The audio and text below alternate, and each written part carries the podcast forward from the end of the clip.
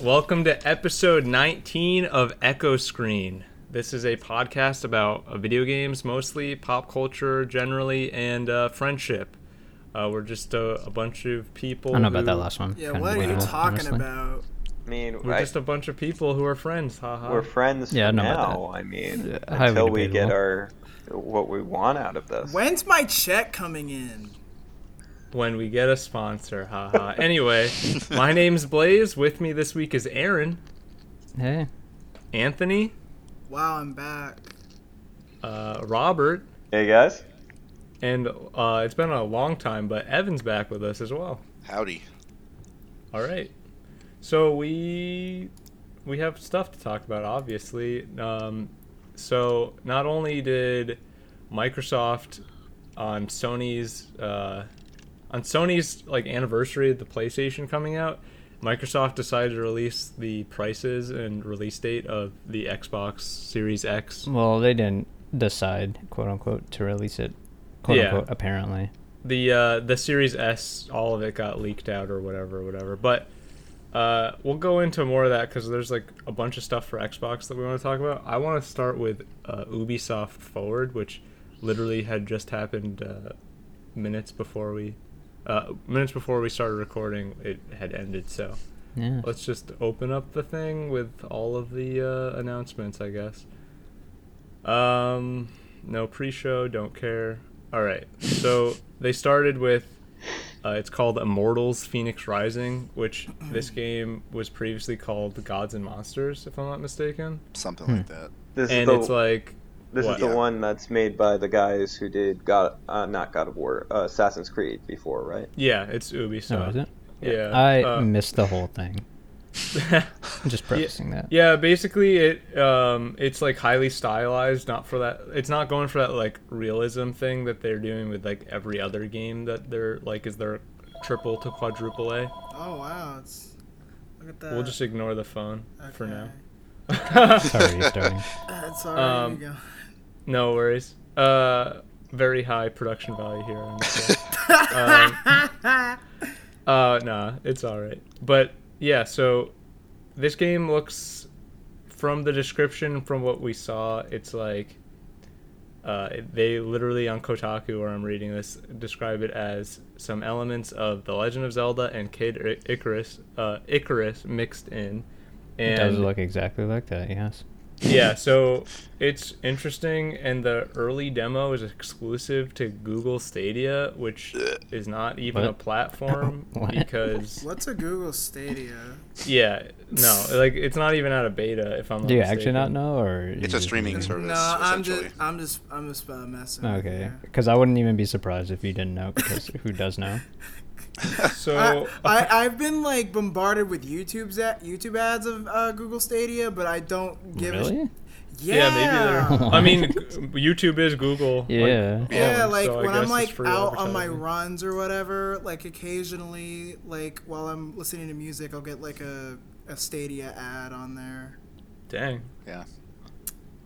That's Wow. I've actually had hands on with that too. Really? really. Yeah, it's really what- awful.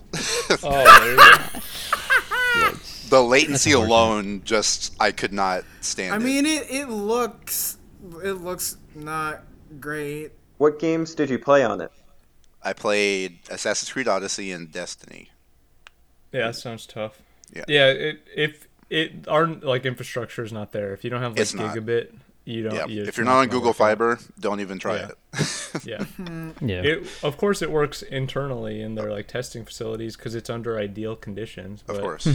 You know, whatever. I mean, Google I assume Stadia- they do test it under less ideal conditions, but regardless of the fact, I don't think they would let that hold them back from uh Yeah. I mean, Yeah. I don't know. Even if it all works perfectly, if they're not making enough money on it, all of their like quote unquote adventurous uh, delves into to like technology, Mhm. it will they will just abandon it like they abandon yeah. everything. If Yep. the point of the Google Stadia isn't to sell people Google Fiber, then they're not going to continue forward with the platform. Yeah. And you know, hey, I would totally like Google Fiber um, around me, but it's just not available. I would adopt Stadia right now if they were like, yeah, and we'll uh, include uh, fiber in your neighborhood. Okay, Mhm. I'm day one right right now. Come on. Yeah, But, if uh, you that's- if you quit our service, you lose your games. Yeah. That's fine. I would I would just buy it. I wouldn't use the service, huh? Because I, I personally Oh like to my own my games and Exactly. not stream my gra- Yeah. my games. That's Yeah. Uh, perfectly valid. But that uh that actually that statement of having like ownership over games instead of streaming them will come into uh, play later on in this uh, thing. Ooh. But uh, Foreshadowing. Continuing on with Ubisoft, Phoenix Rising looks interesting, and apparently you can make your own custom avatar. But we'll see what it actually ends up doing. Um, I don't know. I'm kind of tired of Greek and Roman stuff, just over saturation in the market, maybe. But uh, Prince of Persia, not Greek or Roman, um, that's uh, getting a full remake of Sands of Time, and it was like super leaked out, and we previously talked about what it could possibly be on the show. But yeah, they showed significant amount, and apparently it's coming uh, relatively sometime soon. I don't think they announced a release date though. January So- 2021. Okay, well there you go. Perfect. Now I haven't Uh, seen the footage of it yet. I'll look it up now. But is it like the same game? The graphics are touched up, or is it completely from the ground up remade? So Um, the pre- the visuals are completely redone. The combat, they said they added new stuff.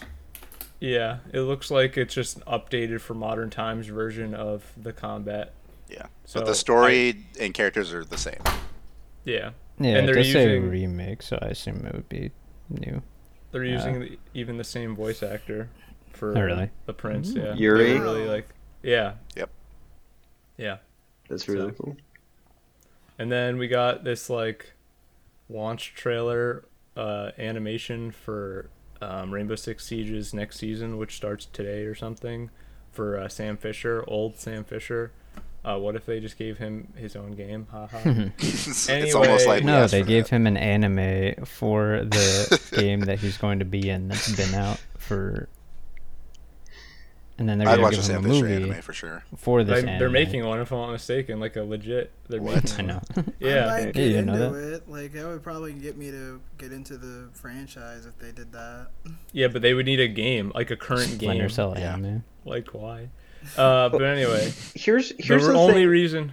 What you got? You go, Rob. I was, I was just gonna ask, like when you play the game, like I've seen clips of the game, and this this is coming from somebody who hasn't played it yet, so forgive me for asking this, but does his does the voice really match up with the character to like like You're talking about Siege or Splinter Cell? Splinter Cell. Like every time I see it, it it's kind.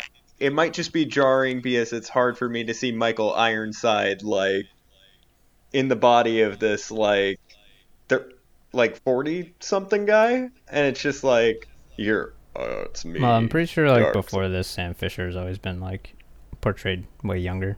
Yeah. Like this Okay. is the first old version of him. right? Okay. Yes.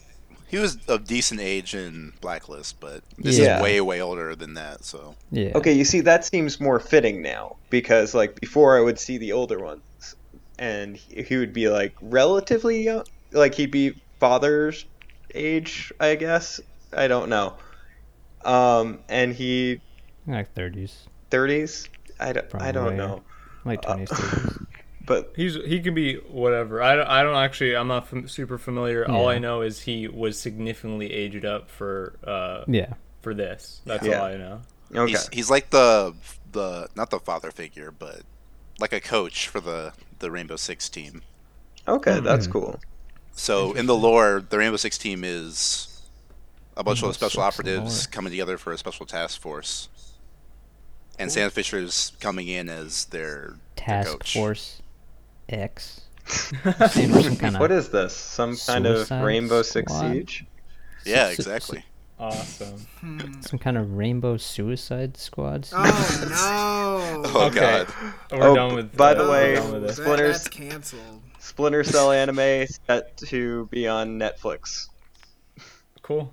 Well, hopefully it is good or whatever.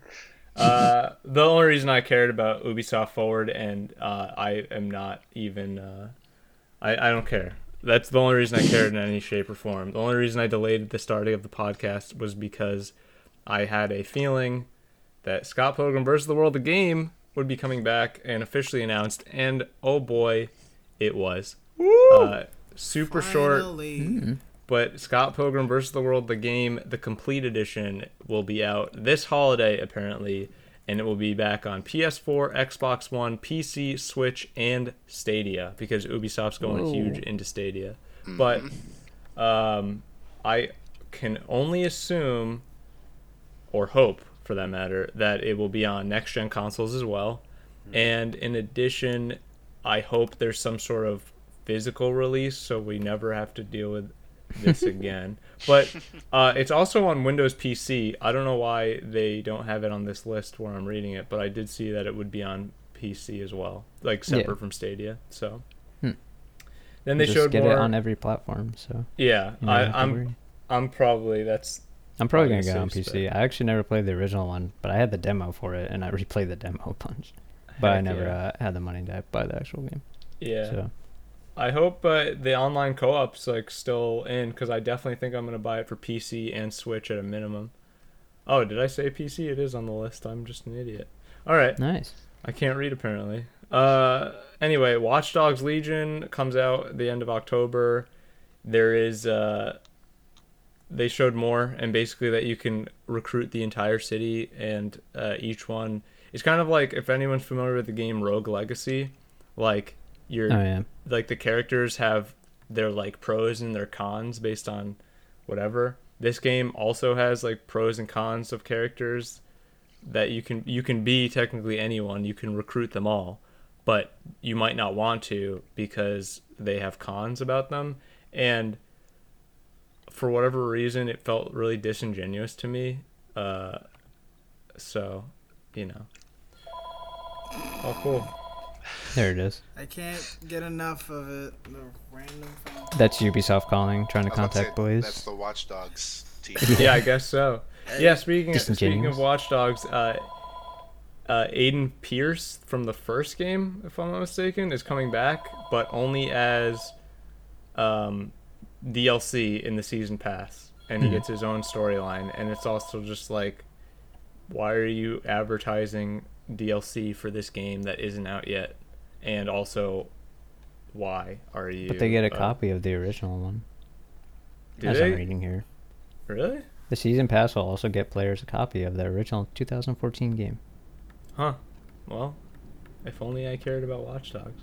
And then Yeah. I forgot the Watch second- Dogs even existed. If I'm Yeah, honest. Yeah. seems like the consensus. so Riders Republic looked pretty interesting, and they showed this like trailer that um, was like pre-rendered, and I didn't think anything of it. But then uh, they showed actual gameplay, and it's coming out early next year, if I'm not mistaken. And that's it. It seems cool, but also it's like it's gonna be games as a service. They didn't say that it would be, but it looks like it's going to be games as a service. And then additionally, it seems as well that they are charging like a cover price for the game, and then you're gonna have to uh like then you buy um stuff within the game microtransactions. I don't really like that. It just doesn't sit well with me, and they that's what they presented it as. So, Hmm. but hey, I mean, big business. they made Steep. I'm trying Yeah. to remember exactly how that worked. Um, as far as like uh, content. I only played the into beta, the game. so I have no idea how it worked. yeah, it, I I guess it was good though. it's uh wait and see because I'm curious about it. It looked kind of cool. I'm not gonna lie, it looked pretty cool, and I'm usually not a sports game kind of guy, but you know, that's Yeah, this is what it is. extreme sports though. It's different. yeah it it did look like uh it did look like uh, like some sort of hey we want to get back into that early 2000s like x games and like all the shows like rocket power and all that stuff. Like hey remember that? Tony hawk Ah. just came out with a game. Don't you love uh, extreme sports? Isn't it gnarly bro? It was kind of like that the whole trailer Damn, so. bringing back fucking rocket power over here. okay. yeah, so speaking of really old things, uh, Nintendo came out of nowhere and talked about uh, Legend of Zelda: Breath of the Wild, but not the sequel that is in development that we got footage for, uh, or just like a little teaser cutscene a year ago at E3. What we got was a game announcement for a full-fledged prequel game, not in the full like the full Legend of Zelda series, but in the a spin-off called Hyrule Warriors: uh, Age of Calamity, and that'll be out uh, Oh, in boy. November. So November twentieth, if I'm not mistaken, and it is like the previous Hyrule Warriors game. It's like Dynasty Warriors hack and slash, uh, big mob content. So temper your expectations, but it does seem to be like majorly focused on the story of what happened a hundred years before the the plot line of Breath of the Wild, and it does seem like a more fitting stage for that story than what we were given in Breath of the Wild. Um, so it is interesting, and I do think the gameplay, while I'm not a fan of that style of gameplay, is uh, appropriate for the story that they're trying to tell. So hopefully it's awesome. It comes out. Uh, Kingdom Hearts uh, Melody of Memory comes out on the 13th, and then a week later, uh, we get uh, this game. So I'm sure people's wallets are going to be a little uh, hurting, especially if uh, Sorry. someone's phone. Haha. Dude, who has landlines? Why do you guys have? Yeah. I don't understand. Oh, I live Rob has I live Rob in has like this old rotary phone.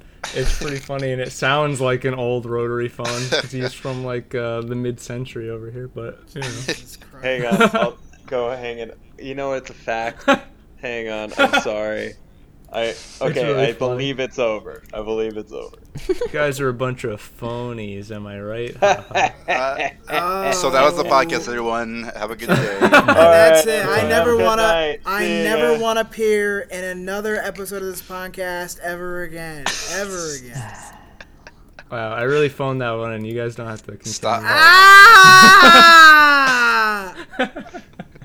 Let's get back Oh. on topic.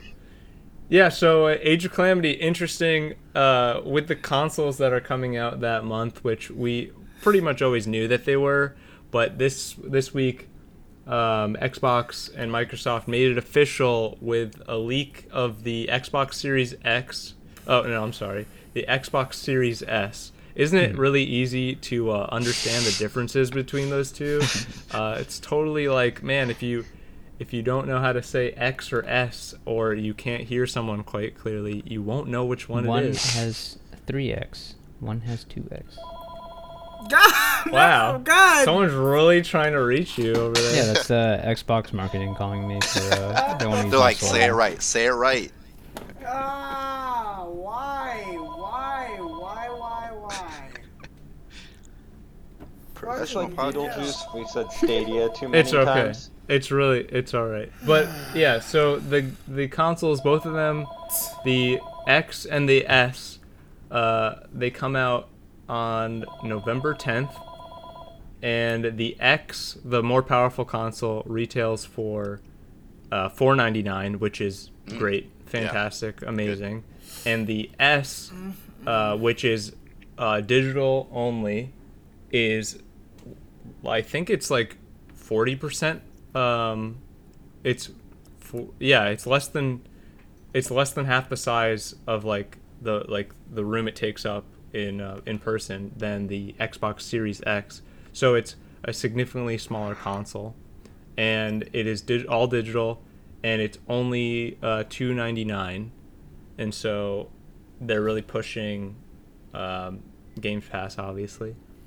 In addition to that big breaking news, um, you can start pre-ordering on September 22nd, and Games Pass is teaming up with EA Play, which is EA's new like service, or I guess. It's their like online portal, uh, their store that they have or whatever. But they're teaming up, so now you can play EA games on Games Pass for free, basically free as long as you have Games Pass Ultimate, right? So. Hmm um, yeah, so that's that's big. That's like a huge like double win for them because they have a console that is the price people expected and wanted at this point, Like obviously we want it 400 bucks, but that's just not attainable right now. So 500 for uh, the most powerful console that will be on the market by sheer base numbers is uh is something to to like really like put uh fire under Sony to make sure that their console which is not as powerful just base numbers is uh like a competitive price. Microsoft might have done everyone a favor here in my Yeah. opinion cuz I don't think Sony wants to uh, make it a six hundred dollar console. The last time they did that, they really uh, screwed themselves. So, yeah, and they and Sony still hasn't said anything as of recording. So, maybe we'll see something today, tomorrow, or next week. But it has to be soon. God.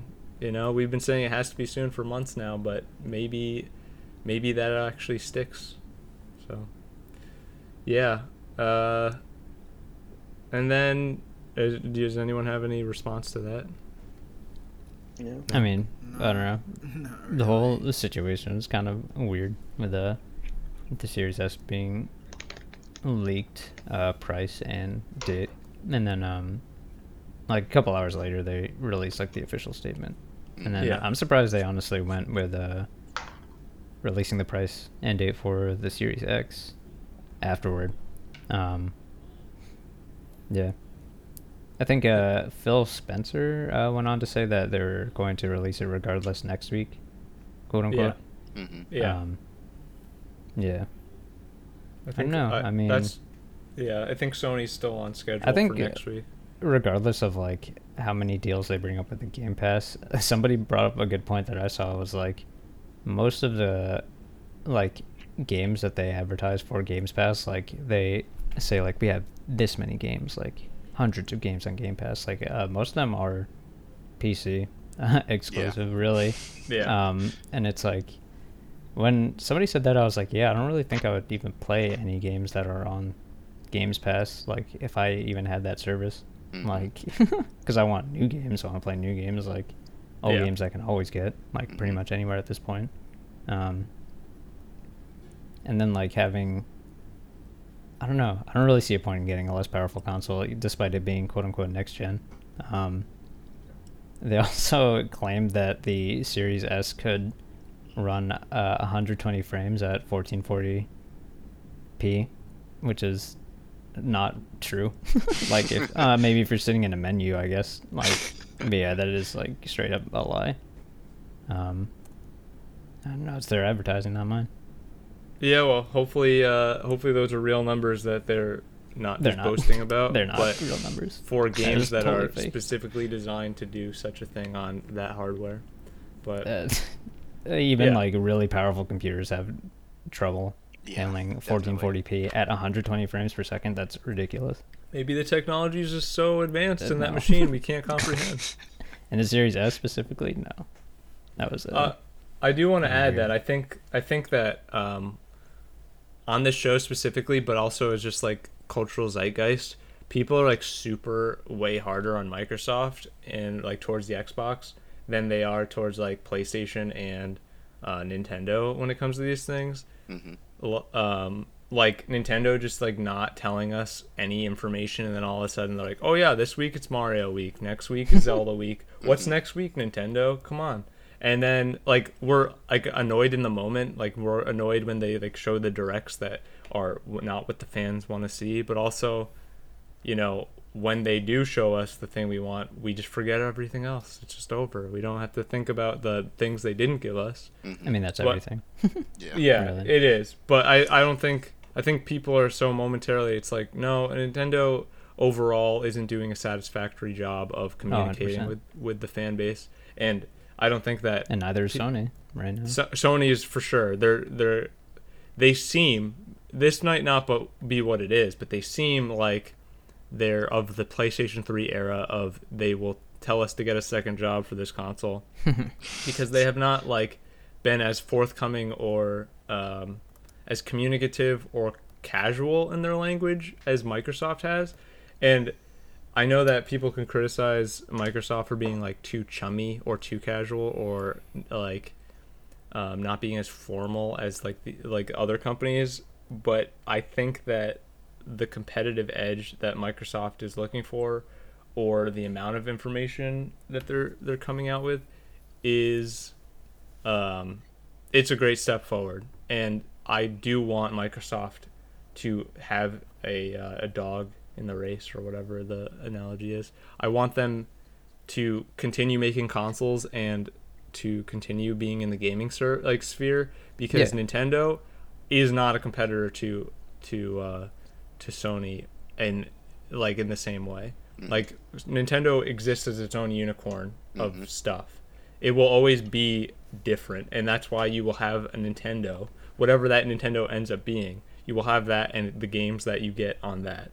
But when you when it comes to home consoles, you will have a Sony or an Xbox, and I think that we're in a generation gap where the like the previous generation was it was pretty much you had you most people that I like I really uh, knew had a 360 and then if their 360 broke enough times basically they were decided to get a PlayStation. They didn't literally wait. They had one or the other or both because that's like it, it was just like kind of more affordable to do so once the, the PlayStation 3 kind of kept going down in price. And the Xbox 360 was always um, more affordable. I think it was like 350 $400. It was just like Yeah. it was not uh, nearly as much at the time. It felt that way anyway, and they made so many iterations of it that uh, yeah. And this feels like another generation where multiple consoles will be like happening. Like it, it feels more present than it did before, even if the numbers for those consoles are more. I guess I don't know. That's the the feeling I get. I mean, I would think that uh, anybody who is a fan of games in any ideal situation would want both consoles. But for sure. Yeah. you're right. At this point, it's like about the money, essentially. Yeah, Especially no, with it everything else going. is. But that I think the Series S does provide a like a like a point of entry for people who have either taken that gap like I have from Xbox to to end like to dip their toes in if they're like I don't want to spend 500 bucks but 300 bucks is more Yeah. feasible. I And it- think if you are a casual gamer who plays their games on an Xbox One currently, there's no point in switching over, right? And not carrying over your account and your service yeah, to the Series S or the Series X if that's something that you would like to do. for sure. But um, definitely the Series S is made more consumer friendly for those people like who are just going to be playing NBAs or uh, Maddens or FIFAs, right? It could be. I mean, I I'm thinking about it as like a return to all the like the downloadable games that I previously had, and games I want to check out for um, for like what I've missed over a generation. And I don't Hmm. really care about all the bells and whistles. Like if I can save two hundred bucks and I'll just get Games Pass for like a month or two just to like check out, or like even six months, it's still like this the amount of savings that I have comparatively than just buying a Series X and and that kind of whole spiel. Right. But but I will add that Microsoft is also doing this thing, which they did with the Xbox One, which I didn't really realize until recently. They're like leasing consoles. So Yeah, I they think have a it's payment plan. it's like 25 bucks a month or something Mhm. around that price. I think 35 for the Series X. Okay. So it's it's like under 40 bucks a month Hmm. for the co- the newest greatest console and Games Pass Ultimate. If I'm not mistaken, I think that's the deal. And And it is Omega Smart. that sounds way more uh, like oh I might get the the quote unquote most powerful console on the market if I can play all this stuff I haven't played, which I mean in my situation I do want to play old games because I haven't played them yet. They're new to me. Um, I don't uh, and for for that much a month is better than 500 bucks plus et cetera et cetera. That is appealing. That is very appealing, but also time and uh, energy and hmm what else do, am i lacking that uh, wouldn't make me just dive in right now? I don't know. I'm kind of like curious about what happens when i don't want to pay that anymore. Like do they come to collect my xbox? Like, Well, I mean, like, the my whole- account banned? The, the other thing is like, you could just get Game Pass on PC and Yeah, do that that's the thing. true Yeah, there are some betas though. I, I believe like Ooblets. If you guys have heard of that game, it's kind Yeah, of like a weird Pokemon-ish game. But uh, I'm like really curious about that. I don't think it's on PC yet, and I've always wanted to go back and play like Fable Two and Fable Three. Those aren't on PC. Um, so like those are those are certain things, and then I think I have like a bunch of like arcade Xbox arcade games that are just like lost on my account that uh, I kind of miss. But who knows? Uh, maybe uh, in a year or two from now, I'll have that like one of those things, and I'll be able to talk about it with uh, expertise. But it is definitely appealing, and I'm definitely interested, and I would like to see how Sony responds because you know it's just the console wars. Uh, I don't really like how people get so heated uh, and about everything on the internet, but I do I do like how it benefits the consumer overall for the companies to uh, be competitive towards each other. That's all I care about. I And- yeah, It's kind of ludicrous that the console war is even a thing because you don't hear about like yeah. the graphics card wars for PC or anything like that. You just buy what you find valuable to you. I mean, I've never given half of a shit about the console wars. I remember, like, growing up in the 2000s and like having a good number of peers in my school days, kind of going like, "Are you an Xbox kid or are you a P- PS2 kid or are you one of those weirdos with a GameCube?" And it's more like. it's Like, dude, I just buy the games I, I like, man. Who didn't have a GameCube? That's That's like the better question. A, I mean, there was like there's like a there was a subsect of like people in my uh that I went to school with that were just like play you, you play we just play like Madden and shooters and that's about it. You Yeah, were, you were uh, pre-COD. It was just yeah, like pre-COD people, yeah. it was basically like all a Halo. marketing thing. like like. Halo essentially like Halo and Madden and then like I knew like like, it wasn't like you weren't like completely shat on for having a GameCube but like your tastes in games were a bit more weird because of the fact you had uh because you had like a GameCube because you're you're playing games like uh like Luigi's Mansion or Pikmin or Wind Waker Phantasy Star. Phantasy Star, Sonic Adventure 2, you know, stuff like that.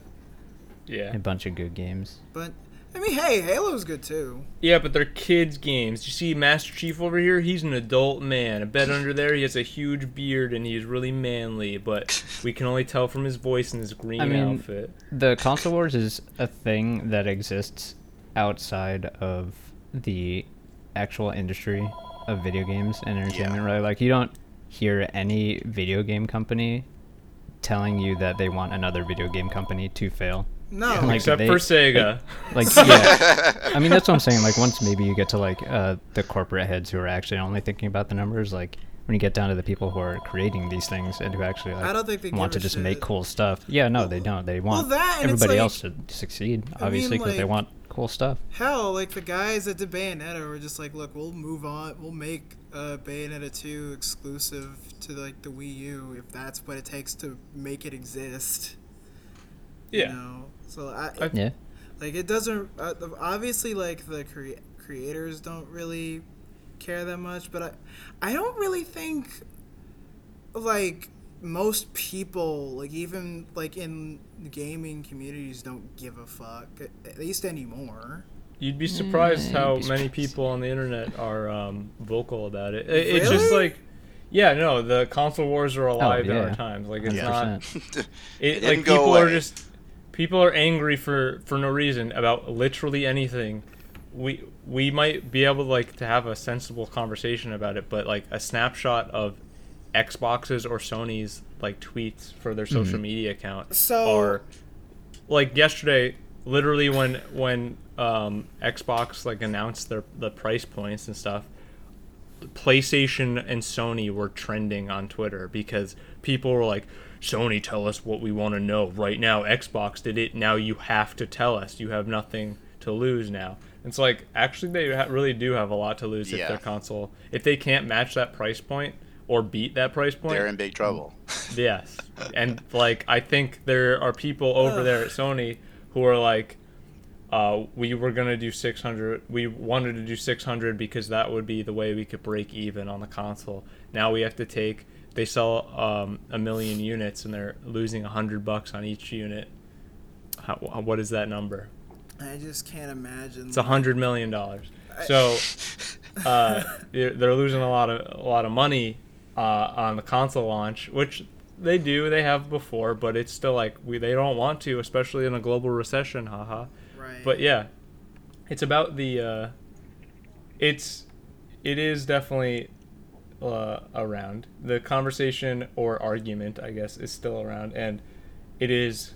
It's always been tired. I think, but. Uh, It's definitely tiresome because I I just can't imagine like like it's one thing if like you have your exclusives that you know you're gonna buy just because you just have the, the your types of games that you like to play but i just can't imagine like being invested in in games that other people play like to a point where i'm gonna give them shit they're like wow you suck because you buy a you have a different console than me Yeah. like I, I just can't imagine like It's all about the exclusives. You have uh, Microsoft has Halo and Sony has uh, uh, like Nathan Drake. I don't like if if you like Master Chief more than you like Drake, you're Mhm. dead to me. If you like Drake It's more than Chief, you're an idiot. Like that's Definitely what kind of like a byproduct of those early 2000s like aggressive marketing schemes. Like this kind of idea that there can be only one console in your home and it has to be one of these two is Yeah. really strange. like especially Yeah. as somebody who yeah likes games as a hobby, like would, you would want both. yeah. you would want both, Like, but there's only it's, it's more about convincing your parents. You know, it, at the time, it's like where, where the kids get like the it's all it was like advertising to kids like Right. they Mhm. and when you when you like make such a strong argument that like such lasting um, advertisements to kids in and they're like man i really love sega's advertising i've always loved sega as a company but nintendo man mario's kind of boring compared to sonic like look how cool and fast he is mario just he just jumps on stuff like what and he like- doesn't have much of an attitude either he's just kind of Yeah. like big he's just kind of smiling all the time that's fucking lame Let's so yeah Let's so basically remember the the true Well- champion Ty the Tasmanian Tiger, who No, is not again. better no, than we're not doing this fuck you okay yeah but ba- basically the point is Tak from That- Tak and the Power of Juju. the fourth competitor enters the arena. It. We joke, but I love all these games. They, Is they're great. All Legitimately. all over again fucking Tak what a what a what a Tak character on to bring GameCube, up bro. what a character to bring up though but Tak 2 is in ps2 The point is that people prefer Pepsi over Coke, and sometimes it's literally just the the, the I like color of Pepsi personally. Shots Uh, fired. Shots fired. wow we, we, we brought coke into this Coke No, I'm I'm just making a point. I'm not Oh, no, no, no! Like I, an I, opinion either I, way. I love, the, I love the joke. It was good. I mean, Coca Cola is Mario, and Pepsi is Sonic. That is literally the analogy you're, I'm you're making. not wrong. You're, you're not. Anyway, we're moving wrong. on to, to things that are less uh, controversial. No More Heroes 3, not controversial in any way. Uh, haha, it's a probably more of an inside joke for people who aren't familiar with the series. But No More Heroes is like super edgy in every way. And, I wouldn't uh, have it any other way. yeah, I'm, I'm a fan, even though it has some sort of like flaws and it's kind of immature in retrospect. But hey, I was kind of immature when I when I first uh, liked the series too. So Calm it'll sit with me. uh, anyway, it got delayed until uh, 2021. So obviously, it's a result of COVID. They put out like a big Suda 51, the uh, director uh, and like creative mind behind No More Heroes, put out a uh, a statement about it. And uh, I think they're I don't remember the artist that they're teaming up with as well, but uh, not uh, it's a it, it's a really interesting to me personally. The uh, Darick Robertson of the Boys, you guys are familiar with the Boys, Mhm. um, is working to make key art uh, for No More Heroes three, which what that the hell? yeah, it sounds really awesome, right? So That definitely caught me off guard. yeah, super cool. That's about it for that. If you want to read the full statement, it's uh, plastered on every major gaming site. Uh, and then moving on to not super game uh, related, just for a brief moment, we're gonna talk about the Dune trailer. Anyone check the Dune trailer out? I did Yeah. not. I watched. I did not. I just watched it. Um, it it looks cool, I guess. All right. So anyone who who here has read uh, at least the first book of Dune? Is it just Aren and I? Yeah. Not me, for sure. Dang. It feels really bad, man. I think that's I think that's the thing. Whoever really is directed by read the book. Villeneuve, so Wh- have you guys seen it, Aren and Blaze? Yeah. the yeah. trailer, yeah. What do you guys? Trailer, read the book. Uh, Aren, I'll let you go first. I think it looks really good, honestly. I'm a fan of the director. They directed some of my favorite sci-fi movies, Blade Runner 2049, 2049, uh, yep. Arrival. uh, yeah. No, I think it looks really good. I mean, the only thing I'm slightly disappointed about is the eyes. It looks kind of like a After Effects add-on. like, Well- they just kind of make them glow blue. It's a little bit weird, but whatever. I can get over it. Yep. Um, I think a lot of people who do see the trailer are people who have seen the documentary film Jodorowsky's Dune, Mm. and they're kind of disappointed that it's not like bright and like flamboyant. But the way that uh, this new trailer portrays the characters is like very directly from the book. like they uh, describe in the book the uh, still suits that they use as just like gray suits with uh, moisture collectors. like it, it looks more uh, more taking reference from the book heavily than uh, the previous iterations of uh, Dune movies. Yeah. Yeah. I think uh, for the most part it is it looks the way the book um, like read, I guess. Yeah. Oh, yeah. That's literally how it was is it for the most part besides like two things and personally the Hollywoodification of the trailer is just like that's the standard even if it's it, it Yeah, I'm not gonna judge wa- the movie by the trailer. The trailer was like completely throw a pop song onto Yeah. the clips from the movie, whatever, just throw it out there. But I mean, it's cool to see things like regardless of how the trailer plays things out visually or What was story the wise, song? how it present it. I don't know, like no idea. Just something song. with lyrics. They're it Call Me yelling. Maybe. oh no. I would love that. Yeah. Call me, reach me if you want to. Call me, beat me if you want to reach me. There it goes. Yeah, it's Kim I- Possible. I definitely think that if you saw that trailer and you were like, "Oh, okay," and then you read the book in like the coming months before the movie comes out, you would visually not be very far off from like there would be no Mm. like dissonance with what Yeah. was what you saw versus what you're reading and imagining and versus like and it was the same way in reverse. Before I had seen anything of the movie I read the book. The Mm. the movie trailer from at this point majorly looks like 99% looks like what I imagined from reading it. Yeah. and the eyes do bug me. They do look um glare like it, it's like almost like yeah it doesn't look that great but also in addition it's just like they did a half step when they should have stepped the full way Yeah, and then they definitely should have. It, it looks this- more like like Twilight's versions of vampires, right? Like they step Oh, into God. the sunlight and they glow. Like that's Oh, about dear- it. Dear God. No. That's, That's- like essentially the only comparison that I can make where it's like That's Yeah. a rough why comparison. bother at that point Don't Yeah, me that of is- that winning effect. in in addition the there's this like th- they like made it a very big point to show you like sword play in like the the trailer and then like Mhm. the shields that they have like the body shields that they have and i know i'm gonna sound like that guy who's like well in the book but in the book they they specifically talk about like the sword play style and how you have to be like slower than the reaction time i i believe Yeah, i'm remembering that cor- It- correctly it's kind of interesting. I don't think they necessarily say that like the combat is slow paced. They just say that there's a very specific speed that you have to hit the um, shields at for it to puncture. Essentially, like if you go too fast, the shield will break your blade. If you go too slow, it'll stop it. Like it's Yeah. pretty specific. But I don't think they necessarily meant that like hand to hand combat will be slow. They just have to be precise more so Yeah. than anything. I, but I just did think make it seem more action heavy.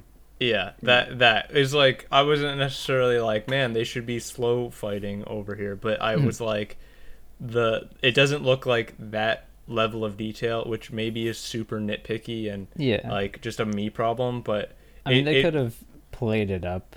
yeah. I I felt the choreography looked mostly normal and not as Yeah. unique as it should It was like have normal been. action movie stuff. Yeah. Yeah, and that that's probably the basis of my problem really looking into it. But did, I mean, uh, we saw I think two was snippets. interesting.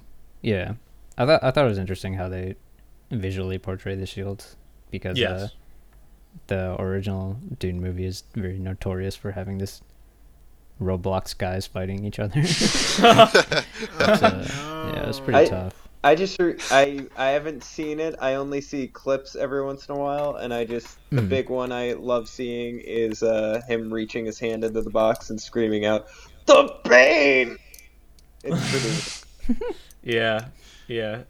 I do think, uh, honestly, I think I'm I'm excited overall for the movie. Oh, I'm Uh, 100% I, excited. I definitely want to see it. I would love to see it in IMAX, but I know that Yeah, that is not a reality in the world that we live in, at least in America. I mean, it said only in theaters in IMAX. I'm going to When- go regardless if I die watching that movie. oh, no. Well, When does- apparently when there does are it come theaters out? open in Atlanta.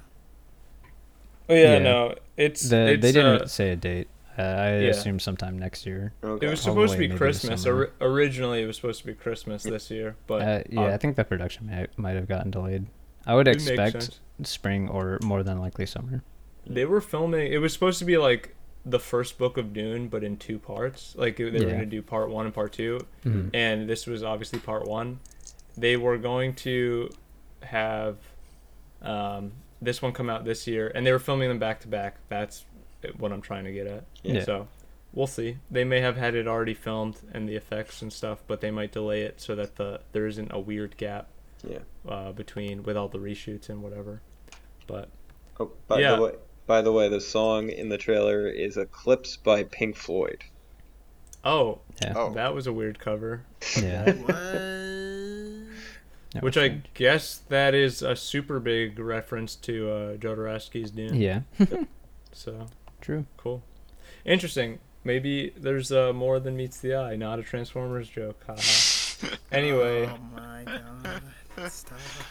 so Oh, we're, let's move on to a, a new update from Epic v Apple. Oh boy. And so there's a couple different things. So Epic is going to be uh, sometime soon. I don't really remember the specific date, but Epic is not going to let people sign in with their Apple IDs anymore anymore, and that's happening relatively soon. And then additionally, um,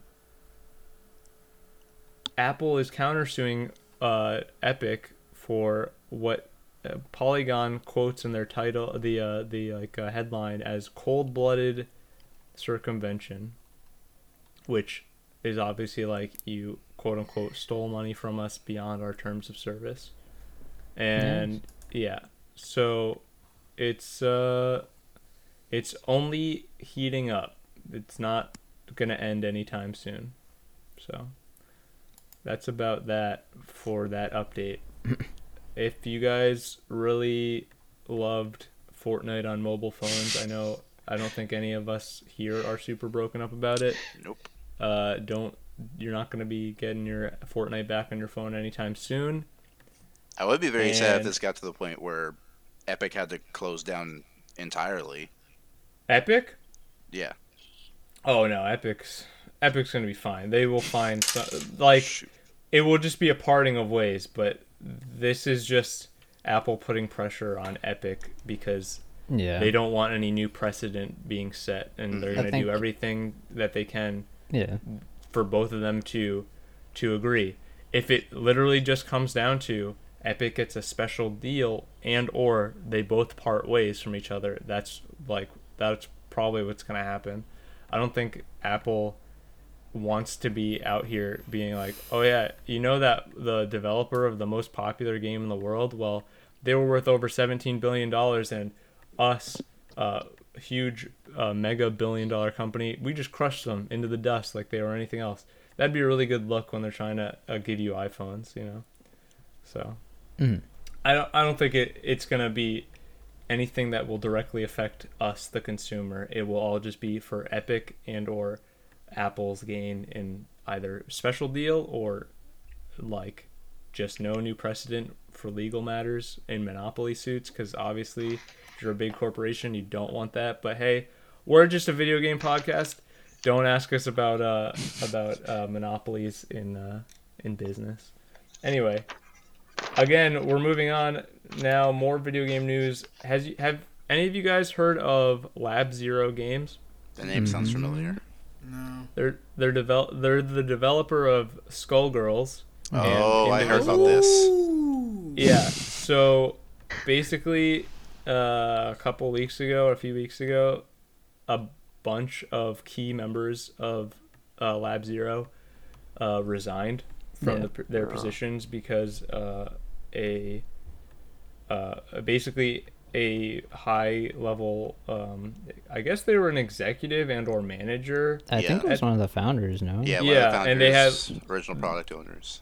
They Yeah. yeah. they owned Lab Zero basically, or were like in a controlling stake of Lab Zero, and they basically had promised to leave because of their behavior, their unacceptable behavior, and then they did not do that. They did not leave. So, in a like in reaction to this, key members left, and they kept just like leaving and tendering their their resignation and making it very public.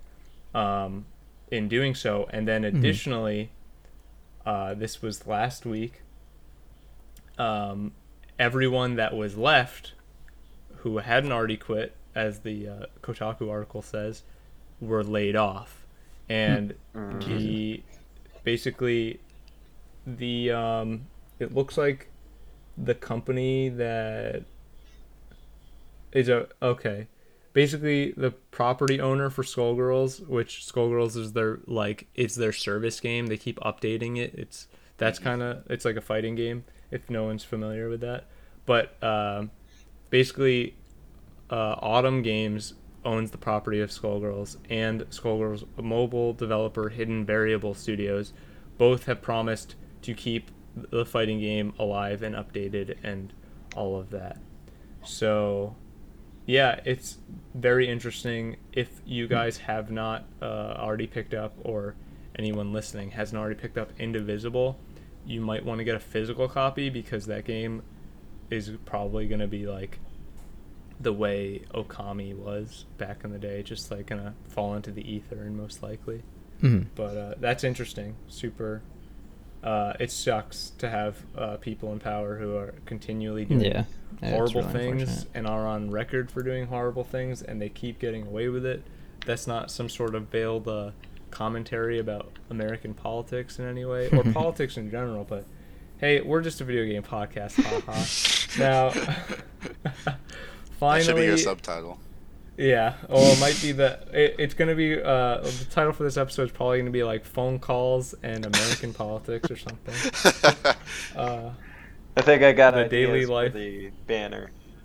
awesome. the uh, the uh, the daily life of an American uh, video game podcast.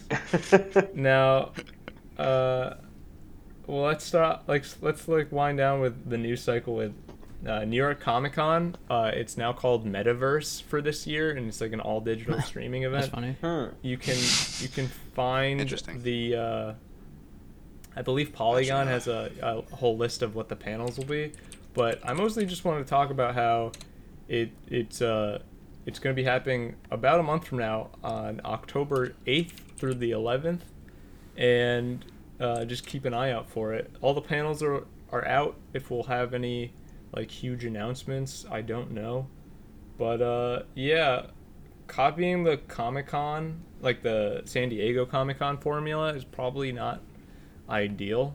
If they were going to copy anyone's formula, it's kind of surprising, but DC Fandom, Yeah. I think, was the most engaging of Yeah. all of these uh, quote unquote all digital cons.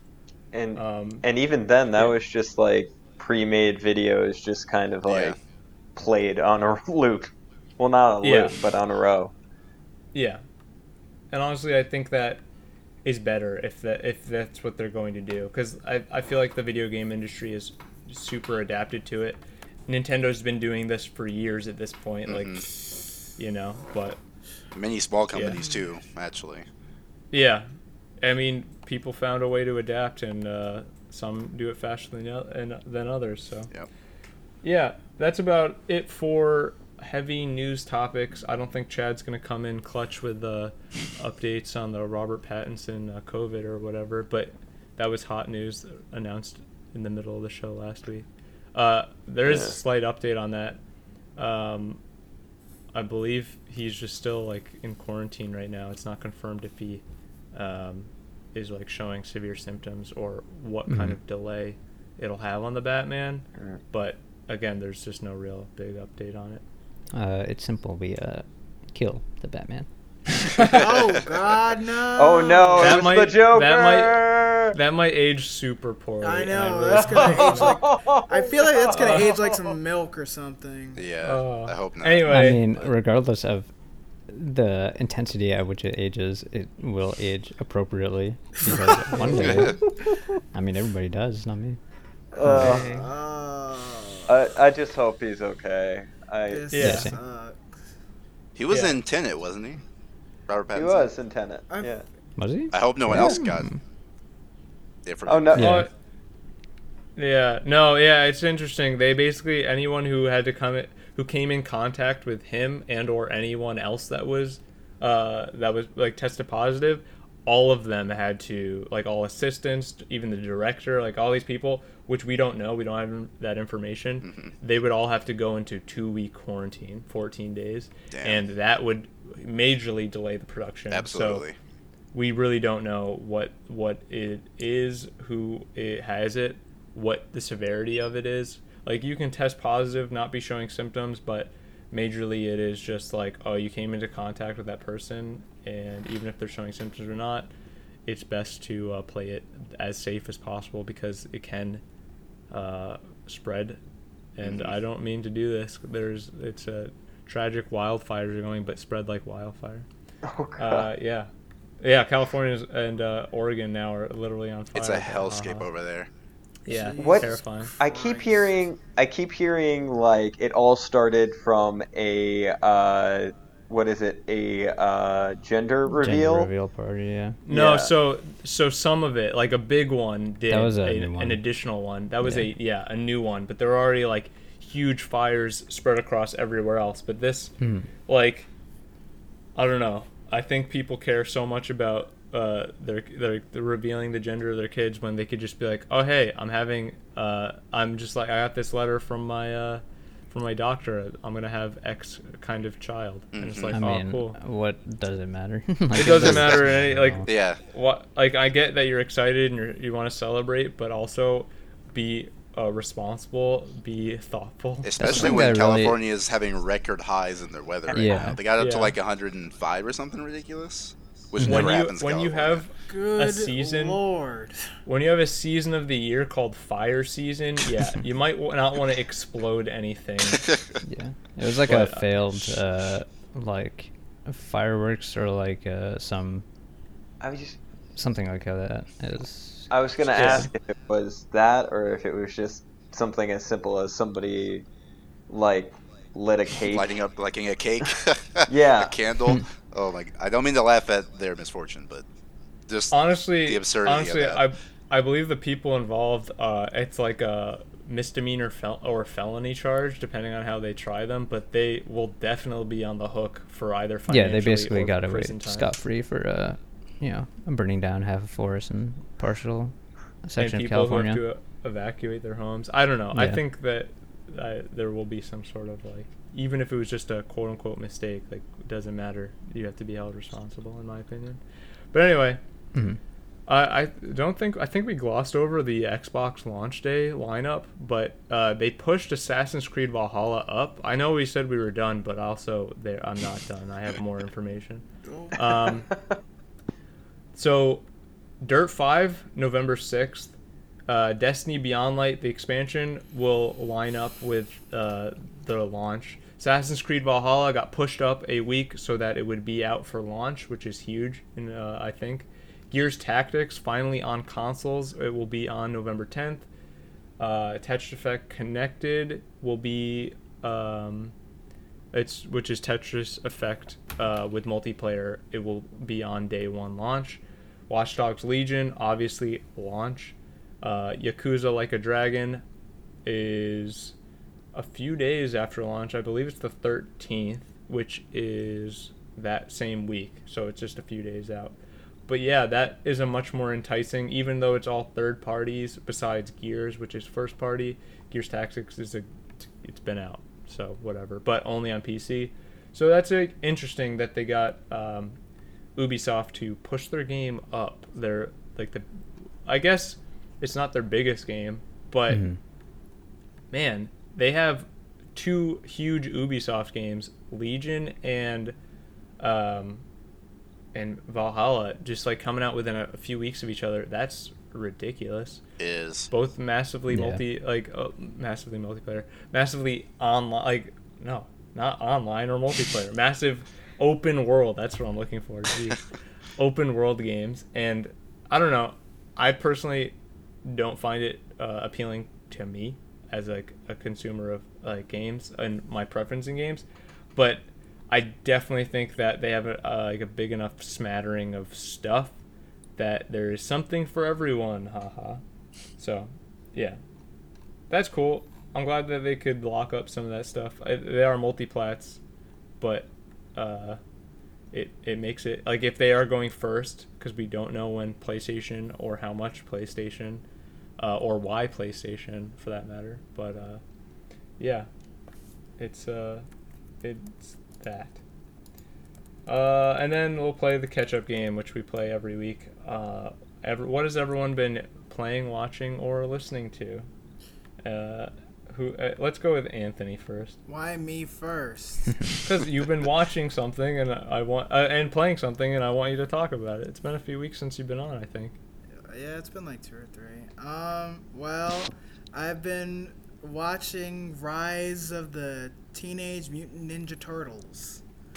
Uh, The animated show, the most recent uh, Turtles animated show on Nickelodeon. yeah, like, it it got canceled pretty recently, which Mhm. is a shit. Like, Would- I, it was always a show that I would see around. Like, Yep.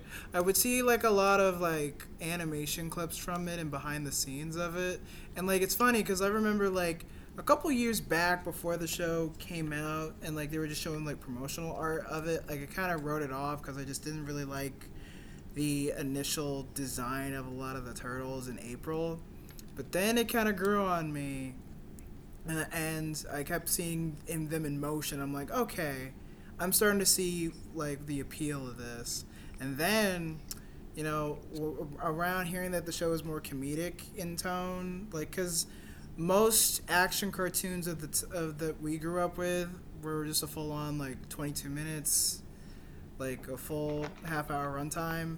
This show is has its runtime kind of split into two episodes, kind of similar to shows like Steven Universe and Gumball. Mm-hmm. Um, and I, I hilariously enough, I actually love this show. Like it really blew my expectations. Like, like e- even the comedy kind of works for me. like it's actually really charming. Like it's it's it's not as serious as like say the um 2003 show, but like a lot of the characters are so likable that you don't really care. Like you'll you'll watch the turtles like hang out, um, watching wrestling or just break dance in the middle of Times Square. Like you're just you're kind of down for whatever adventures are on. And of course, the animation's fucking gorgeous. Nice. Sick. Now is this the show where where Shredder becomes part of uh, Krang's species? No, I think that is Okay. 2003. Shredder, I Okay. haven't gotten to Shredder yet because they, they really keep him in the in the in the back burner in this show. Like he's he has yet to show up where I'm at. Like the big bad is like is is like this mutant guy, uh, voiced by John Cena. what? yeah, he's like he's like a he's a mutant scientist who's just like I want to make people mutants like me because uh were really cool, I guess. And, um, and there, there's like, yeah, there's just like every now and again you'll run into like a different type of mutated villain. Like there's a guy, like there's a guy who's like a chef. He's like a pig man, and he's a chef. He's kind of like a Gordon Ramsay parody. And his whole thing is like he cooks different mutants to eat them and drain them of their power so he can take on whatever abilities they have. Sounds like uh, 80s, 90s anime, honestly. Oh no, like this show is quite anime. But also, it sounds like um, it sounds like they're taking all those like weird toys that they originally came out with, like for TMNT, and they're finally like doing backstories on all of them. Well, because it's, like it's funny because like a lot of these characters you think would be like uh, characters from different media, but no, a lot of these villains are like completely original. they're just new. Some, a lot of them are like the hippopotamus guy. Yeah, he's he's new. The chef guy, he's new. If you look at like all those old toys, they were just really weird, and they had like no either visual presence on the shows of any kind or movies. Yeah. and they they just were just toys. They're that usually some big you just like get. comic pros uh, presences, if I recall right. I, Interesting. Yeah, My I brother's feel like a they huge uh, t- Turtles fan, so he's been telling me about that. All right. Who I I really want to read the new. Well, it's not new. It's like the IDW, I believe, the first thing they did, where it's like they now have the hardcovers where it's just beautifully reprinted right now. I just want to. Mm. I heard. I'm trying to remember who did it. I think it Are might they have doing been. Power Rangers right now? IDW. Oh, I I, like they would be. IDW. Uh, Boom Boom Studios is doing. Oh, Power Boom Rangers. Studios. That's it. Their Yeah. Power Rangers run is amazing. Yes, thank you. It's amazing. I I need to catch up on Go Go. I I'm reading that right now. I really love it. Really good. All right. Recommend. Well, Awesome. I got I got something to read. Anthony, What talk about Kingdom Uh, Hearts? You got yes. it. All Thank right, you. all right, boys. Well, um, I'm almost done with my critical run of Kingdom Hearts three. Only Nice. 900 years later. Oh yeah. um, I will say this. I've been meaning to regale this story to the podcast because it is a fucking doozy. Because it was during my time in the mm-hmm. in the Caribbean, and I was sailing the seven seas with Donald Duck and Goofy Goof. Awesome. And the, here's the thing. So I don't like the ship combat. We all know this. And, ama- Yeah. and amazingly, I got past the Luxord race pretty fucking quickly. Like, it only took me like two tries to beat him, which I did not see coming. But then I got to the Kraken boss fight.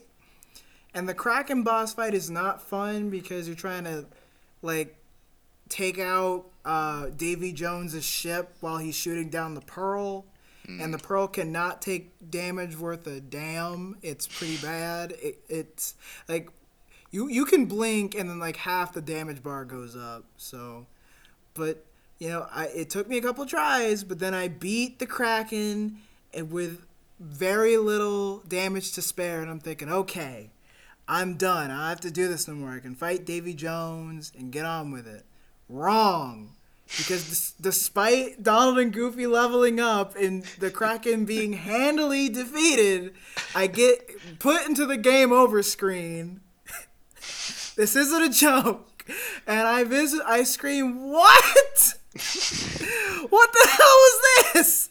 And then I click retry, obviously angry. And I'm like, please don't tell me I gotta do this shit again. oh no, I don't. I have to do the boss fight before that again, and then do the Kraken again. Awesome. And then I get to finally, after all this trials and tribulations, I've earned the right to fight Davy Jones. And uh, I was not pleased. It's awesome. it's, Well, do you send him back to his locker? well, I will say, Goofy and I had a really good ass finisher.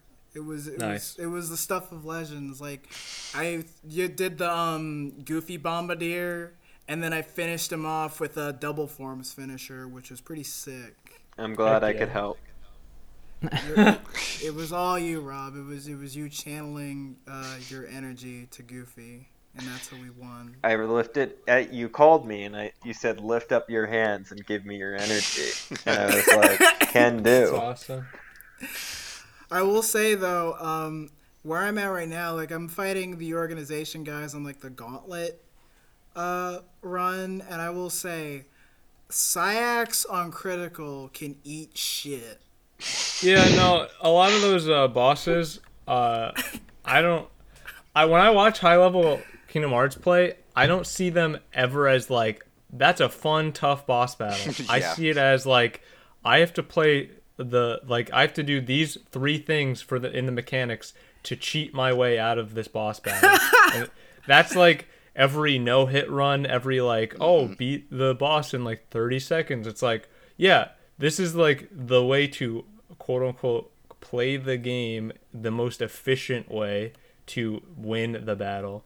But it doesn't sound like it never played in my opinion like a fun uh like back and forth because in Kingdom Hearts if you get hit like once or twice Yeah, you're screwed. usually on like on those like higher difficulties you're just dead. Oh It's not no, like- it's true. Cause it's it's even worse. Well, I mean, I haven't done the data fights and critical, so I can't talk about them yet. But I will Yeah. say, like, Saïx in particular was pretty bad. Like the other guys weren't that bad. Like I died a few times just because you know, like Blaze said, like if you, ladies and gentlemen, if you do, if you have not done a critical run, I will tell you, normally you will die off of one or two hits, three if you're lucky.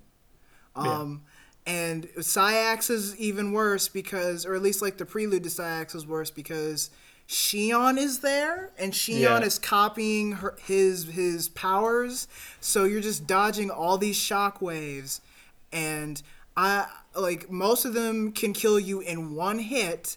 Like mo- all of them, I think can kill you in, in one hit. And the thing is, I, I have like Vietnam flashbacks of Sax's data battle you know, on proud mode because of I'm just like Anthony.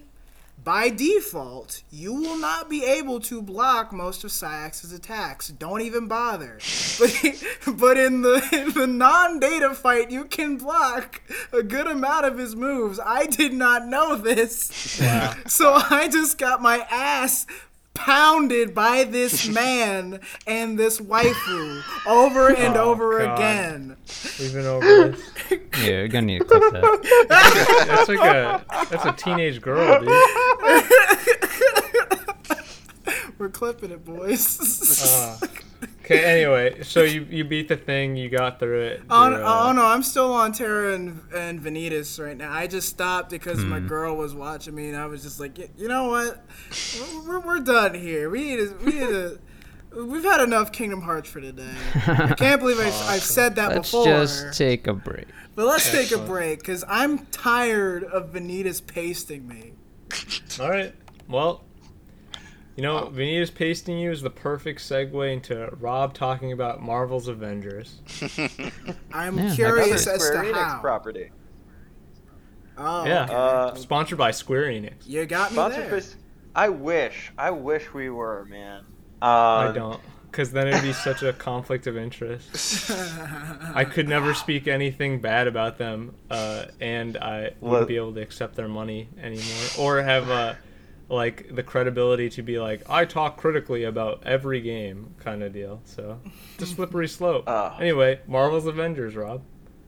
Uh, Marvel's Avengers. Um, I think it's a great uh, beginning of a game.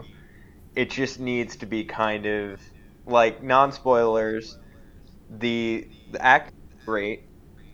The um, combat is really fun. Um, the story is very investing. Um, I feel like it's just again, this has been highly publicized. There's a lot of glitches in it. Um, most of it was uh, was in the beta version, and and I think that's not the beta, the um, early access, and I feel like that's been the one that like you're hearing a lot of reviews from since they have been kind of really trying to patch it and there has been improvements. Um, but there's also been other issues that develop from them doing these patches. Like recently, I've had a lot of enemies uh, blend into the walls, and you can't complete certain missions, so you have to Dang. reboot it. So That sucks. yeah, and, but aside from that, I think from here they've got a good basis to kind of like improve from. I think they definitely have a good writers developing a story here. I think they just they need to focus on kind of winning people back. I hope the what they said is true when they first talked about this. Um, there is no like major game breaking micro microtransactions, so that uh, the Mhm. biggest thing is uh, it's all cosmetics. So if you did want to do that, that's where you'd have to pay. For the most part, it's easy enough to gain points, and they make it fun for you to gain points to uh, kind of pick pick up different cosmetics. Um, but as far as it goes, um, I think they need to add free story stuff. I, remember, they when they announced this, they said every character was going to be free. That they were going to release post launch, and I hope that's true. And I hope the storyline with them is free because I think that's the biggest way you're going to kind of win back um, kind of goodwill. Um, but I, at the same time, I see them trying to kind of recoup some losses here and doing it as the DLC route. So I don't know where the future is going for this. I'm sorry I just exploded with a lot of stuff about this, but um, yeah, that's kind of where I'm at with it. I hope I didn't accidentally spoil anything. Yeah, I can't even ever think about playing the game after the spoilers you uh, just gave me. So, no, no. That, honestly, I appreciate the the uh, the take, and obviously, I uh, from I think from many times of just saying I'm hesitant to jump into the game because it it uh, games as a service games always have Yeah. issues, uh, and especially I didn't expect it to have such a like a significant um, single player experience. I guess like a campaign mode. Um, so I'm I'm looking at a, a future of of that game I, I would Um, wait like for next gen. Yeah, I, I would wait it probably until next gen because it. I again, I feel like by then you're probably going to get a lot of the bugs taken out of it, and hopefully by then you'll have. If you're going to play this on the PS5, I'm guessing you'll have Spider-Man already out and all that. So No, I want the bugs taken out of it, so I probably want it before uh, Spider-Man got in there. Oh boy, thank you for that setup. Uh, He was waiting for. it. He was itching. yeah, Oh like man, uh, like if there was a bug on me, haha. Anyway, Oh, uh, I set Aren or up. Evan, Evan. All right. Uh, so I've been rewatching season one of Mandalorian for nice. for obvious reasons. Uh, Oh yeah, we didn't talk about how the Mandalorian's coming out soon. The Yeah. season two. end of this Yeah. month. I'm excited. This month? I think believe it's so. next month. Oh wow. You're right. It is That's soon. October. I'm. Yeah. Yeah. Time is irrelevant to me. Yeah. Yeah, really. it's gonna be it's gonna be October tomorrow. Don't worry, man. Yeah. um. In addition to that, I've been listening to the Office Ladies podcast. I don't know what that is. So, I are you aware of the Office? Yes, I've, Is I've it heard of is the- it all the you, might, you might have heard of it. So Yeah. the ladies who play Angela and Pam go deep dive into the uh, production of The Office. Oh, interesting. Wow. So it's been really, really eye opening and really uh, insightful on how production works on a show like that. Sick. Hmm. And so I've been watching it along with each episode of the podcast. It's been really entertaining. Oh, that's cool. Oh, cool.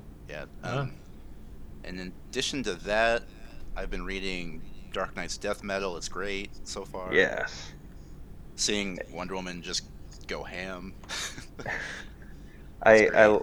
I love what they're doing with uh, kind of the Black Lantern resurrection of the Yes. Golden Age heroes. oh That's my really Wow, great. spoilers, guys. Yeah, Come big on. spoilers. Wow. It's it's a small aspect of the grander story. Tisk, It it's pretty tisk. bonkers. Wow. um, in addition to that, I've been playing a lot of Monster Hunter lately. World? Yes, they just announced their last update. They're bringing hmm back a huge boss, Fatalis, from the original yeah. game. So He's been Uh, in uh, a couple of ones. Yeah, because he's like the the end boss, end boss of all end Yeah. bosses. exactly, and uh, getting geared up for that. Um, in addition to that, this isn't really something I've been doing, but something I think you guys might find interesting. Uh, I have a friend who's working on Black Widow, the movie, Uh, and she was Wow. telling me that the movie's in reshoot and re-edit hell right now. Really? Wait, Interesting. do I know this Yeah. person? I think I might. You probably do. Yeah. Hey, I can timestamp Interesting. if you want to, or you could just direct message in the chat. Yeah, And we I'll- can just talk about I'll actually just tell you guys afterwards, so I don't. Yeah. So I don't. About, Yeah, I'm no, pretty sure I I know what you're talking about. Yeah, no, of course. Yeah. yeah, that's unfortunate. Yeah, but she's she's excited for everyone to see Taskmaster. She knows It's that's one of my favorite villains. Go Yeah. Yeah, I, it's interesting that it would be like that Yeah. um, at this point, but we also haven't heard anything about it in a Exactly. long time. Exactly. Yeah. Hmm. That's why I even asked her because I knew she was working on it, and she was The like, movie "Yeah." was just supposed to be out. Exactly. That movie was supposed to be out in May. Yeah. Well, And because of the Mhm. delay, they're like, we might as well, you know, take another look at it, and s- took another look. Well, I'm, I'm That's crazy. I'm wondering, and I'm, I'm guessing you can't say this, um, but like I'm wondering if it has something to do similar with the Falcon and Winter Soldier thing, where like the rumor is they now have to rewrite everything because the show was based around stopping a virus. Yeah, That was- it, the original Oh, plot was the I pandemic. didn't know that actually. Yeah, yeah, Yeah. yeah. So I, I feel like yeah, we definitely talked about that, uh, like the the Falcon Winter Soldier thing on the show before, Yeah. but uh, I didn't th- I didn't know it like I from from my basic understanding or the rumor mill around Black Widow is that it obviously takes place pre Infinity War um, continuity, Yeah. like like in the time after Civil War, but additionally, I f- believe the ramifications of the that movie Black Widow mm-hmm. have a direct plot line like thread into Falcon Winter Soldier. Yeah, I feel like they would have to. And if that's the case, then oh boy, does that virus Yeah. not need to not be anywhere in that film Exactly. and and not in that show. Yeah. I, Yeah. I mean, at least from Disney's perspective, I personally don't think it would matter all that Yeah. much. Like, you know, we but- just had a video game about a fungal infection that took over the world, and that was that wasn't the issue that people had with it. Yeah, I still have my qualms with uh, the Last of Us uh, story after I had this brain blast about it, but we'll save that for another podcast. Maybe an extra echo. Haha. I Anyway, can't, can't wait, Jimbo. uh, okay. But Evan, anything else?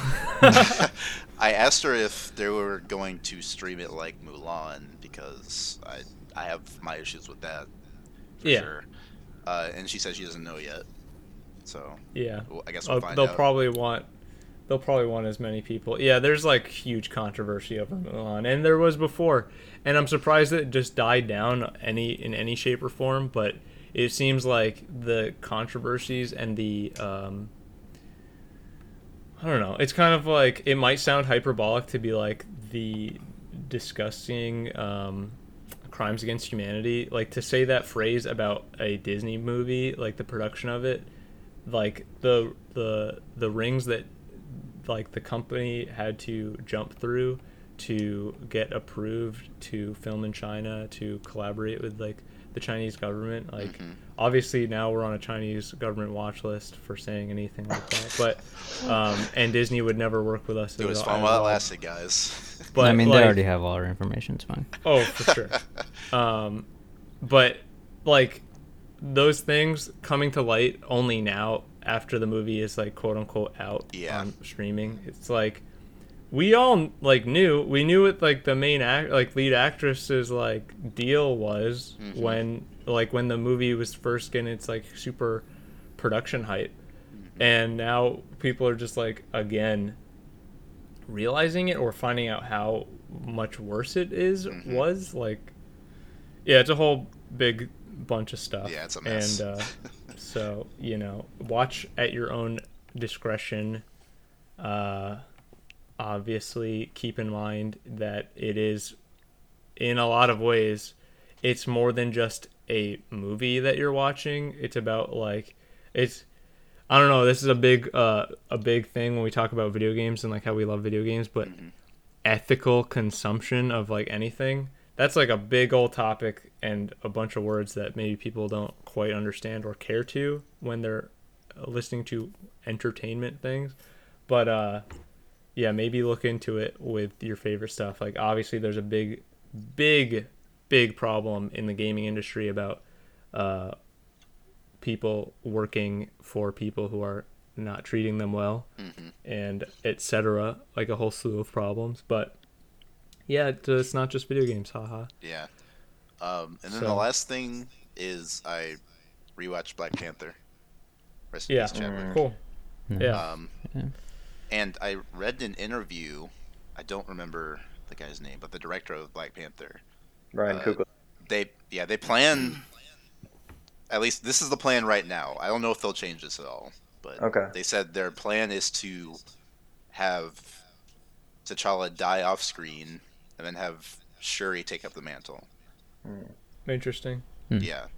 So I mean, I, I it's kind of, I feel like that might be the best way. I, this is, they can't recast him yeah, Yeah. they they can't, cannot. Yeah. they no. can't and recast him. everyone's been asking Disney to directly not to, and I agree with that. yeah So, no yeah i'm of the of the same opinion it is it is not what uh they they definitely should not do that and if uh, I don't think they should introduce like a whole like new guy to be new Black Panther. Yeah. I don't Yeah, think no. that's right either. It it should be Shuri. Yeah. And I don't think it should be like, oh, we're um we're gonna make we're gonna resurrect uh spoilers for Black Panther came out in 2018. Get over it.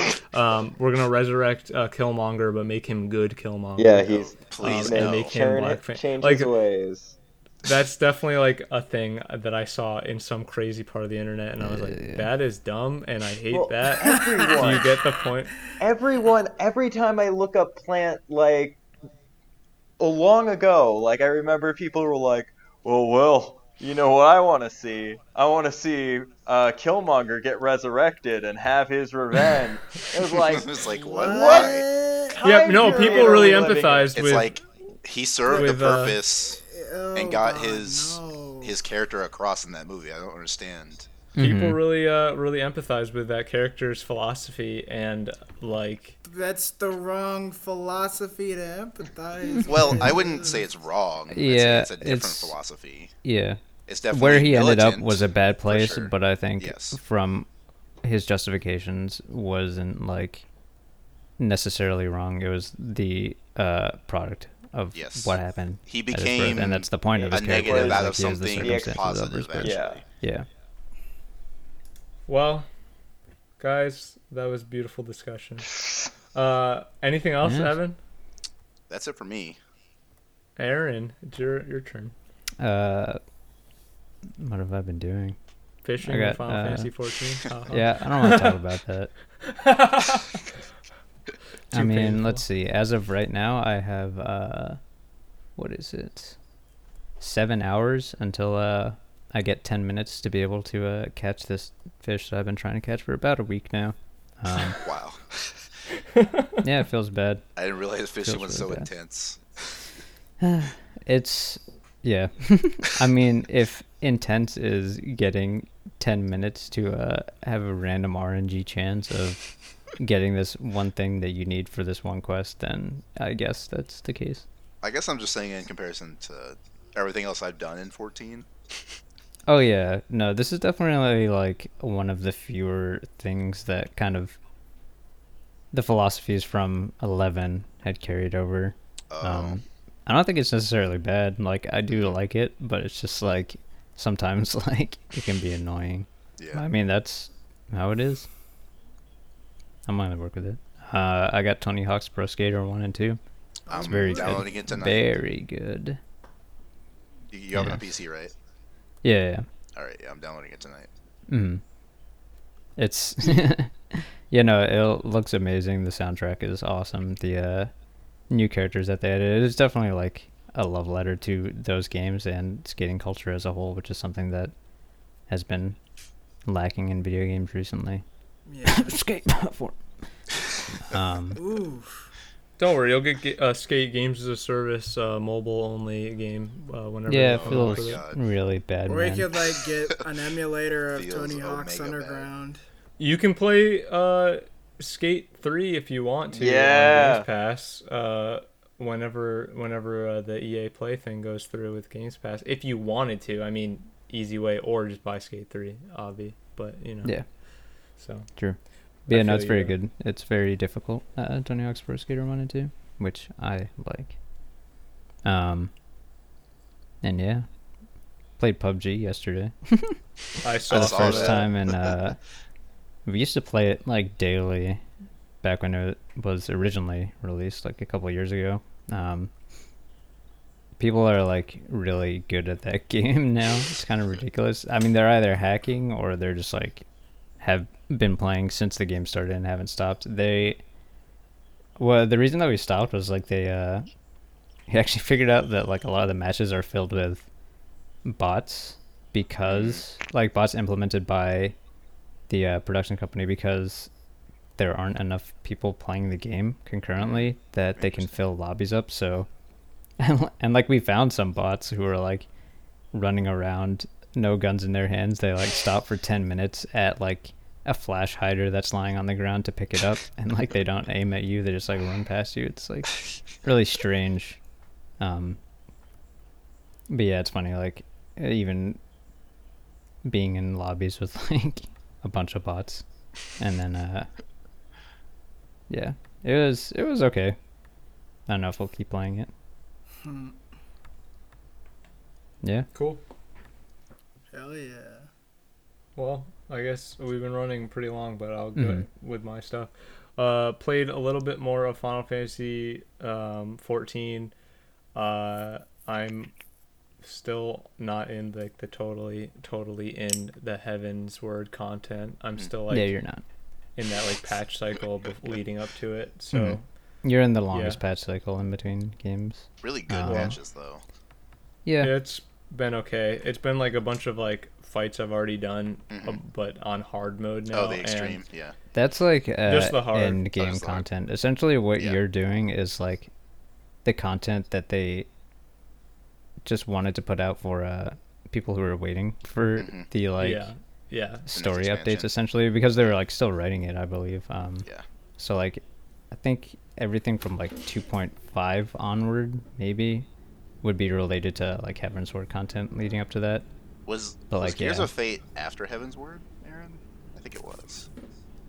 It must have been. Uh, I'm trying to remember. I need to look at the. Uh, Because it's it sounds right because that would be Screen. Alexander, right? Yeah, yeah, yeah, okay, yeah. Yeah, you're right. Yeah. That was that- after Gear. Sword. I am excited for you to get to Gears of Fate, Blaze. Mm-hmm. Yeah. So really be a good So while. they- Haha. like what you're going through is like they're essentially just adding like end game raids and yeah. And things like that for people to have fun, but Yeah. it's not necessarily related to any story content. Yeah, well, it's not as bad as the unskippable cutscene, like nightmare. Oh my uh, gosh. fest of uh, the pra- was it the Praetorian? Praetorian. Yeah, I and, hate uh, that so much. Castrum Meridianum. Yeah, Yeah. that was just not fun. And Well, you're gonna have to do it a bunch more times when you do uh story roulette because it gives a bunch of XP for people who uh, want to sit through that. So Yeah. that's it's like one of the best ways to level up your character. Mm. That's really tough. Yep.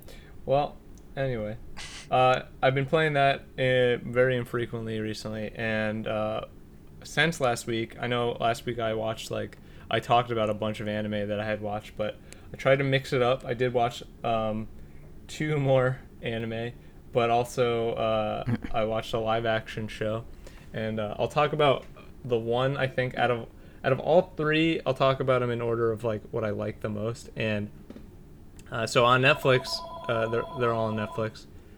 I uh, basically kept seeing this show called Hi Score Girl, and I was like, "What's the deal with this like kind of crappy looking, C- like like um, 3D model um, anime. It's kind of just like why didn't they just do like the traditional style anime?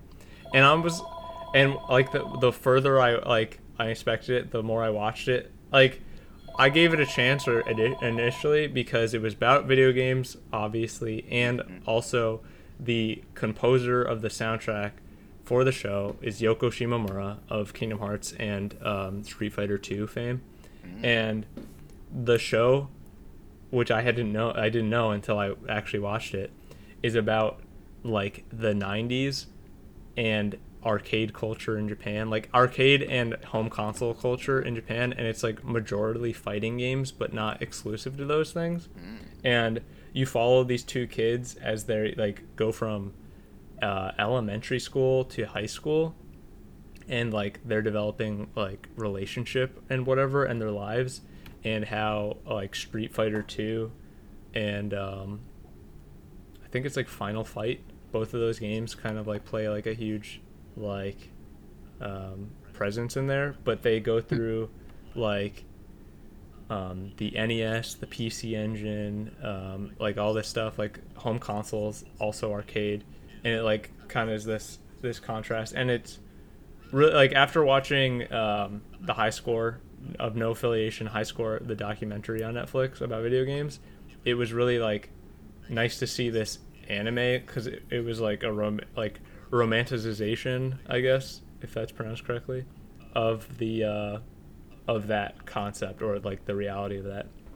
Really nice. I really enjoyed it, and I would highly recommend it if you're into like video games, also anime, and also like uh, I don't know. It's kind of romancy, but it, like that's not the like. I don't think it's the major focus. I think Mhm. they do a lot with Street Fighter in that game. Uh, that game, in that um, like because like when we think of Guile's theme, I don't think of the lady who did Kingdom Hearts, like or the the music for Kingdom Hearts. I don't think of Guile's theme and Sora from Kingdom Hearts theme being done by the same person. That's just like mind breaking to me. But yeah, no. Um, yeah, no, super cool. The animation bugged bugged me in the trailer, but it honestly looks pretty good and is all like not noticeable for the majority of it. They Square Enix, I think, has like a, I think they own the rights or were like it's like we're in the major parts of production for the show because they're credited like at the end end of the show and then um there's and they, they collaborate with like capcom and sega and all these companies and they show like actual um, game footage and sprites or at least like it's recreated in authenticity and it's it's pretty funny it kind of reminds me in a lot of ways of um, the way certain like spider-man shows will like will have like spider-man talk to himself but he'll like have like a like in his brain kind of like a smaller spidey i think they did it a lot in at least ultimate spider-man They definitely did that Yeah, with they did. Ultimate Spider-Man. Yeah. Yeah. yeah, so they do that, but it's like Guile talking to the main character guy, or it'll be um, what's his name? What's the oh Ryu. giant? No, not Ryu. The giant Russian guy. What is his name? Zangief. Zangief. Yeah. so it's really funny. The main girl character, um, she her name's uh, Ono. She um, she uses Zangief, and everyone like comments about it. Like, why do you use Zangief? But it's really funny. Anyway, she like Guile is the main character's like character, and Zangief is her character, and it's really funny. But uh, yeah, definitely worth watching in my opinion. So I moved on from a fighting game anime to a fighting, uh, real life fighting, I guess, show. Ooh. Co- Cobra Kai, haha, it's not anything. Don't don't worry about it. Uh, have you have you guys heard of the Karate Kid, Yes. the original? you know, I've movie? never heard of that before. Yeah, I've Okay, never so- watched that movie before. anyway.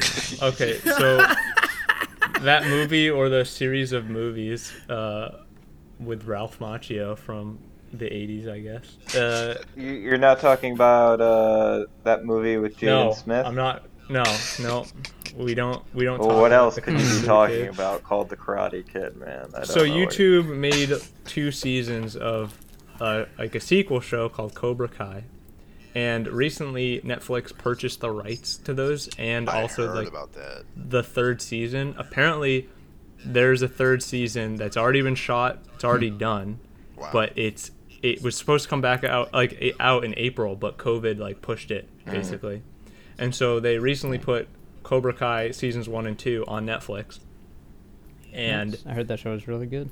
it is awesome, but I have a few caveats. While it is really cool and I like it a lot, it is like it suffers from the modern era of shows like Riverdale. Oh no. And- Yeah, I know that comes with like a really heavy like connotation.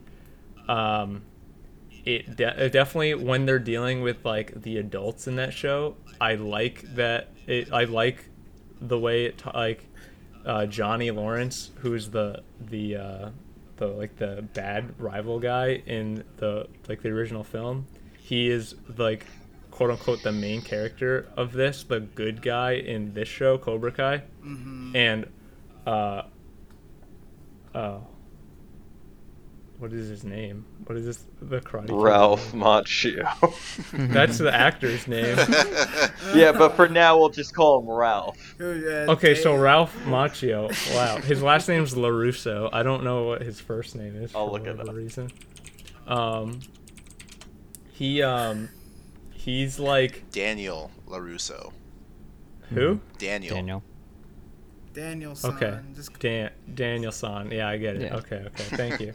yeah, so so Johnny and and uh, Daniel are like foils to each other. Obviously, they were before, and now they are again. But it's in reverse. Like the down on his luck, like um, never like failure to launch kind of guy. Like like mess up um, character of Johnny. That's what he became because he lost that tournament. That's how the show like opens up and frames it. And now, um, uh, Daniel Larusso, his this big shot like multi like car dealership guy, and he's like super successful millionaire. Has like a beautiful house, a wife, kids, like everything's going great for him, and everything's going wrong for uh, for Johnny, and the uh, the show like basically starts out and when it like handles those things like with the those two characters at each other's like at odds with each other and like their paths crossing in the first season especially it is so good every time. When when like Johnny is training his like his Daniel San and he is being uh, Mr. Miyagi towards him and like his version of it hilarious.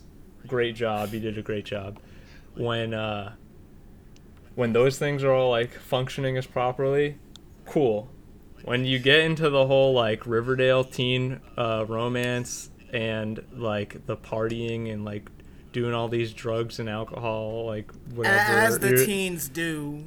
in like they're all like having sex and like like they're just like getting into car accidents or doing all this stuff and none of the cops are involved no one's doing anything it's kind of like too far like it's using 80s movie logic to like this very modern thing that they're trying to present so there's like this this like layer of disbelief that it's not reaching to me anyway so I would say it's majorly good and worth checking out.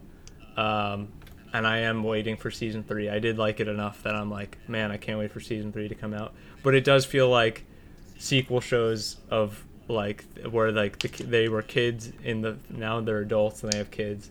Like it definitely feels like that. So I mean, you know, I, I've definitely been very interested in this ever since I got the weirdest assignment uh, from one of my classes recently. It was like the foundations of story, and the two Yeah. and the two things they wanted us to study were the Karate Kid and the Charlie's Angels 2003 movie on how Oh. Drew story worked. Yeah, with Drew Barrymore and all that. I remember when Oh you got this because you kept sending us stuff from Yeah. that movie. Of course, because it's the. I, I think the Charlie's Angels movie is the most insane movie I've ever seen in my life. I, Oh. I'm very So- curious to see it. Um, Rewatch it, man. It's it. The beginning. It has LL Cool J played by Drew What? Barrymore, the Uh, Bernie fuck? Mac's Jumping in that out movie, of isn't he? What's that? Bernie Mac's in that movie, isn't he? I feel Oh, like that's he the would second be. I think so. That's, oh, it's the uh, second one. I know Oh, Lucy it? Liu's in it as well. Yeah, and Oh. Um, Cameron Diaz. Yeah, it's what it's, a it- what a cast. it's a astounding. But what do you call it? But yeah, I I just remember watching The Karate Kid and being like, wow, the whole story that like I never picked up is Daniel is like enough of an an ass that he like like there's a scene in it. Like we had to all write this discussion post about it. And it was like what's the defining scene of the movie that you think? And i was like well at one point he uh, he's trying to learn self-defense to defend against the bully in town. And he goes into the Co- cobra kai studio and he's about to learn the same things johnny does but then he sees johnny there. So he he would have just ended up just like johnny if it wasn't for mr miyagi. Like because he's like daniel's an asshole in the beginning of it and the whole movie is about him starting to become less of an asshole I, is how i read it. It might be different. That that's kind of what the show goes into of like there was such a fine line between like Johnny didn't get a Mr. Miyagi he got I don't remember what his teacher was called Yeah. but he got him instead of Mr. Miyagi if Johnny and um, Daniel basically were switched that like they would have like the, the the implication is that their lives would be completely like opposite and they're so similar to each other they just went down on different paths and that the kind of the point of the show that I've gathered is that they're the like the conflict of the show is that these two characters who are obviously at odds with each other are like hurtling towards the middle of where they meet. And the conflicts involved in between those things are what like drive the show obviously. That's so amazing. uh, it's it's an incredible like i yeah i told i said that whole kind of has that riverdale-ification on it. Yeah. but it is definitely like hey these characters are ingrained in your mind if you're of like a certain era i guess but th- it really is true to those characters in most every way the kind of teeny bopper as i say even though i'm probably similar aged to a lot of the the quote unquote teenage characters in this show um, They- are kind of like comically like villainous. I don't I I, I don't know. Like they're like played up to be they're like glee kids but from like and like whenever they they show them it's like the show is for a different audience. I don't know. It's like when they focus on the kids it turns into this like uh, Riverdale show, and when they focus on the adults, it's just like a different show. Cause they just really go r- really hard. Like, oh, this character is really mean and really evil, and he's about to commit uh, like a horrible deed, and or these characters are about to go get drunk because they're teenagers and they're about to go party because that's what teenagers do. And I'm like, you know, honestly, maybe they all do that, but I don't think. Uh, I think that their parents, for how involved essentially to the plot, this wouldn't happen, and also, uh, they would know. Like with all the technology that we have, like, eh, I guess maybe they don't realize it, and that's kind of the point of when it happens in the show. But it's like, uh, I think I think you guys, uh, you're using you, like hopefully they don't retread some of that. Like, oh, we didn't know that now, but we know that like but we do now kind of like yeah it's whatever but definitely worth watching totally cool wrap it up because we've been going for almost two hours I'm, yeah, I'm, I- I'm trying to get to the fucking gym today. Okay. all right yeah then yeah so let's wrap it the up. la- last thing i watched uh, an anime that i basically been holding off on for a while called violet evergarden and I the reason I did not watch it um, uh, immediately is because um, it looked like the main character for that show looks like a um, a better animated version of any Saber character. I was from- just about to uh, say, like, she from the Fate series. I thought Well- she Yeah. was a Fate character when I first. As- yeah. So Fate, for anyone who doesn't know, is like a popular anime, like visual novel and um, Games, movies. games, movies. It's uh, mo- like yeah. there's like a huge mobile. Yeah. Yeah. it's just a big franchise. The it it became more widespread, I think, in the U.S. when Fate Stay Night came onto Netflix or whatever. That but anyway, right, there's this there's this character basically in like every iteration, sometimes in multiple iterations in each version of the show or season or game or whatever. Like they're basically just called Saber usually, and they all look like this blonde lady in like a blue or red dress. That's about it. Like anime blonde lady with uh and that's and that's that. And so Violet Evergarden suffers from the fact that she looks like that character because it's of eh, like it's just a similar style just in her visual design. But otherwise her personality is completely different and the story context and whatever of the show are completely different.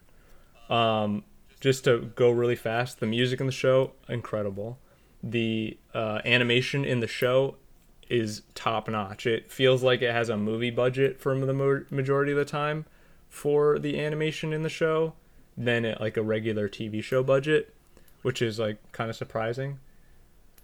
And uh, other than that, uh, there I have a few nitpicky things, but I guess in the context of the show, I don't know. They never really go into it.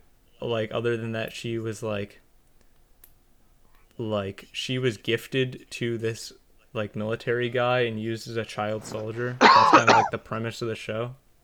But it's never like, but she's just like really good at everything that she ever any task that she's ever given. She's just really good at, and she doesn't have she doesn't understand human emotions the way that normal people do, but she has the capacity to learn, and uh, she has like these robot metal arms and it's because she lost her other arms in like the war. That's about like the base premise without like that from episode 1.